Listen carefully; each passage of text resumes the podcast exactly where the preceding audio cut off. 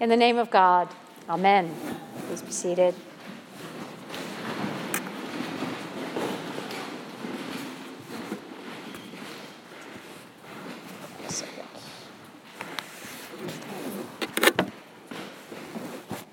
Again, let me say what a privilege it is for me to be a part of this regional confirmation and um, how privileged I feel also to be among those of you who have decided to be received and confirmed into the church. I, I've always um, trusted that those nudges are from God, um, that there is something that moves us at a particular time in our lives to, to take this step, and it's a holy process give thanks for your clergy and fellow uh, uh, friends in churches that have guided you and brought you to this place.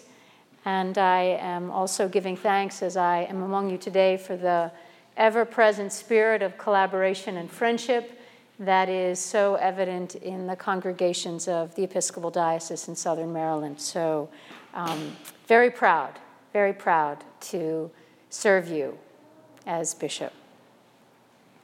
I'd like to tell you three brief stories, and as I do, I ask you to listen for what you think they have in common. Um, the first comes from a Sunday uh, comic strip. It's a Doonesbury comic strip.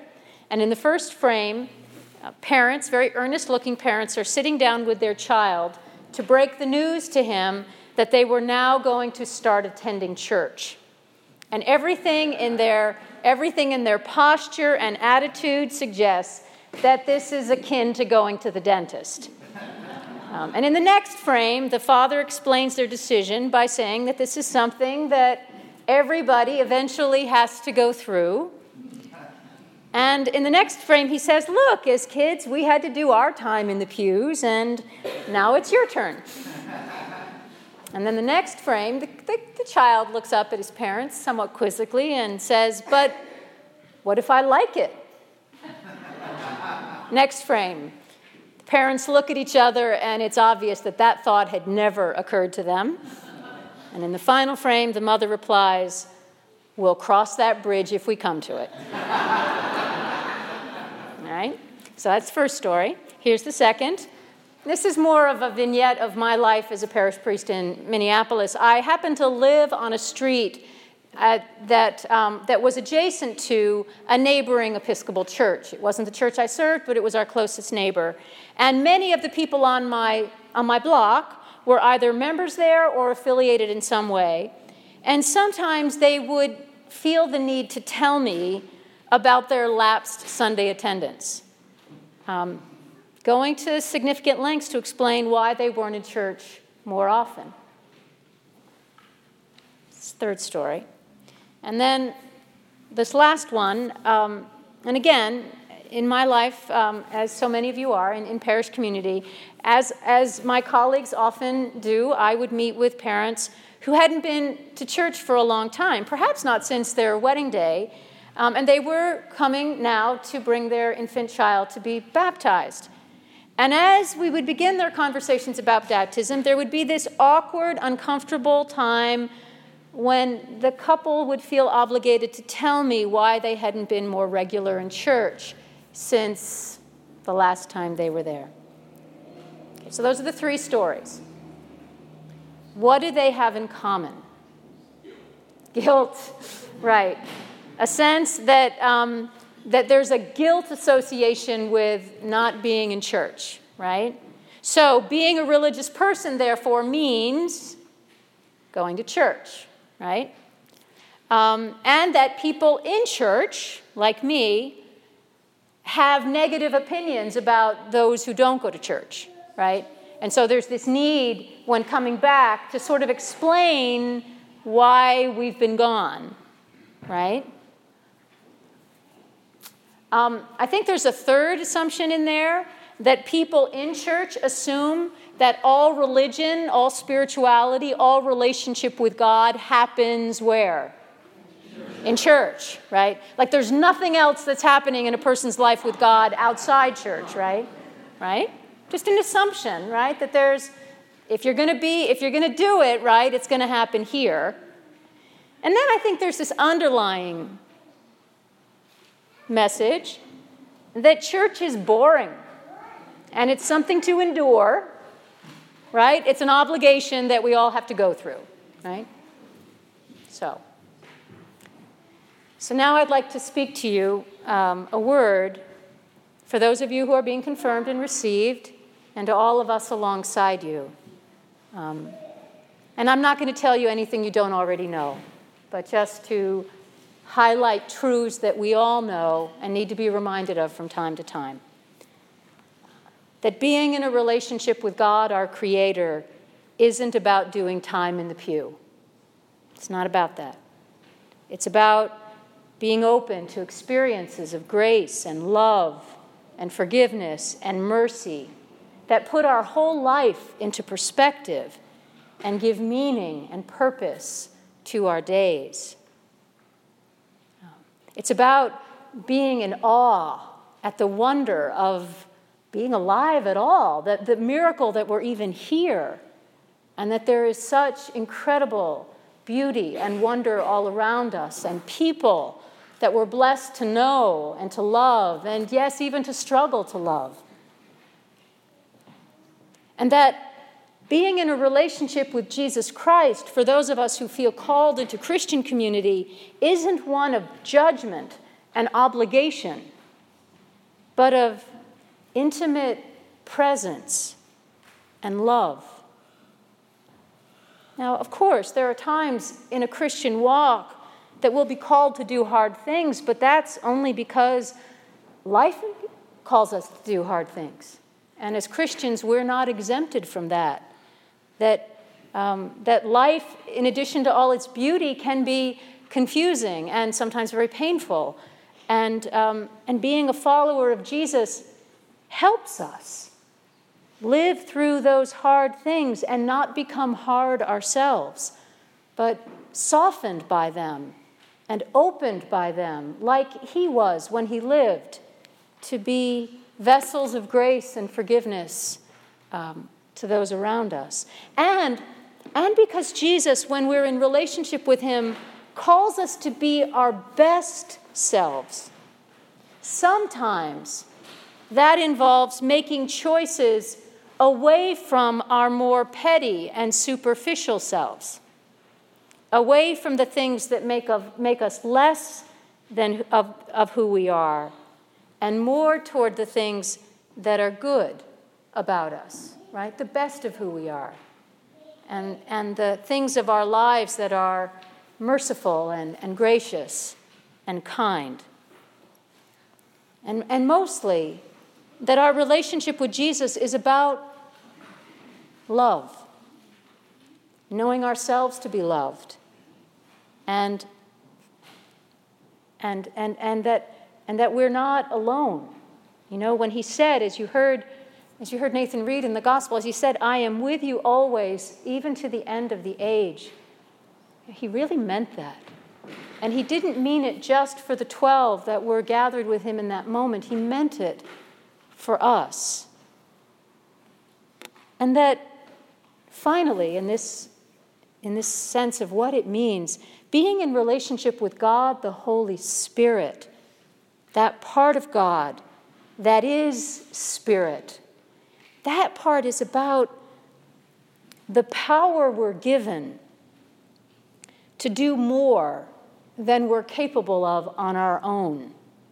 Um, as St. Paul says, that power working in us that can do infinitely more than we could ask for or imagine. And you know what that's like. You know what that's like when you are at the edge of your rope and you can't give one more thing, and yet you do right? And someone asks you later, How did you do that? And you say something like, Well, I'm not sure, but it wasn't all me. It's that power that helps us to, to say or do the right thing, or to pick up the phone, that impulse you get sometimes, just to pick up the phone and call someone, only to find out that in that very moment, the person on the other line really needed to talk to someone. And we were, in that moment, their lifeline. They didn't know that we were about to call. We didn't know when we called, but the Spirit was moving. Or, or that feeling you get when something happens or someone says something that is a gift from God. So, life as a Christian is not measured by how much time we put in the pews. It's about being a follower of Jesus and living with this knowledge that He's with you, even when you don't feel it, or even when you're not thinking about Him. So, how do you, how do you know? How can you tell that He's with you? This is the biggest mystery, friends. It's the heart of the Christian faith, this sense of His abiding presence inside and among us, as He was, as the stories tell us, to His first disciples after He died. And if you aren't sure if you've got if you've had that experience or if you know exactly what it means or if you've had it in the right way, don't worry about any of that because it's a mystery. And it has way more to do with Him than it does to do with us. And not everyone experiences it in the same way, but there is something palpable that Christians are given. And it helps it helps if at one point or another, or if you're like me once a day, it helps to invite him in. You know? To just sit down, take a breath, and invite him in. It's not like he's not already there already, but just our doing that opens us to experience him. Because he's not the kind of He's not the kind of presence that's going to hit us over the head with a two by four very often. He's not that kind of God. He's very gentle, doesn't force himself into our lives, sort of waits to be invited in. And so you can do that. You can simply say, as we often do in worship or in, in our hymns, Come, Lord Jesus, just, just come. And when you say it, you know you're already inviting someone who's made his home in your heart, but there's something about saying it that makes it more real. And when you do that, you can know that you're not alone and that your life matters and that failure or disappointment or struggle is never the final word with Him and that God needs you. God really needs you to help heal the world. One person, one gesture of kindness one effort at a time. So, as I think about these things, I would suggest to you there are two surefire ways to experience Christ in your life. Okay? I mean, I, th- this is the stuff that I would, I would put my life to. And the first one is this whenever your life is really hard,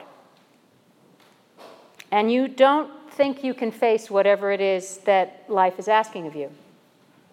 Um, that you know that there's something that you need to let go of or to change or to face. Instead of doing what we all want to do in that moment, which is to run as fast as we can in the other direction, right? Instead of doing that, lean into the struggle. Just lean into it. And I promise you, that the grace of Christ will meet you there. You can trust that the rope He's giving you is going to hold, and that the ground that He's supporting you with is firm, and that you're not alone. And the second, whenever you have a decision to make and you aren't sure what to do, pay attention to the choice of the two that makes your heart beat faster and gives you joy and inspires you to live with as much of your full self and your whole heart as you can, and choose that. and live by that. And I promise you, Jesus will meet you there.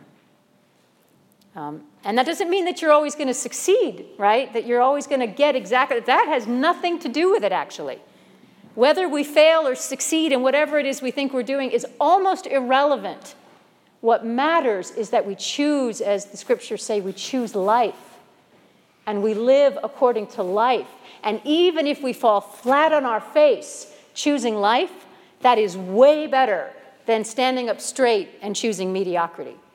It's just better. And the Spirit will pick us up and move us in a new direction toward life.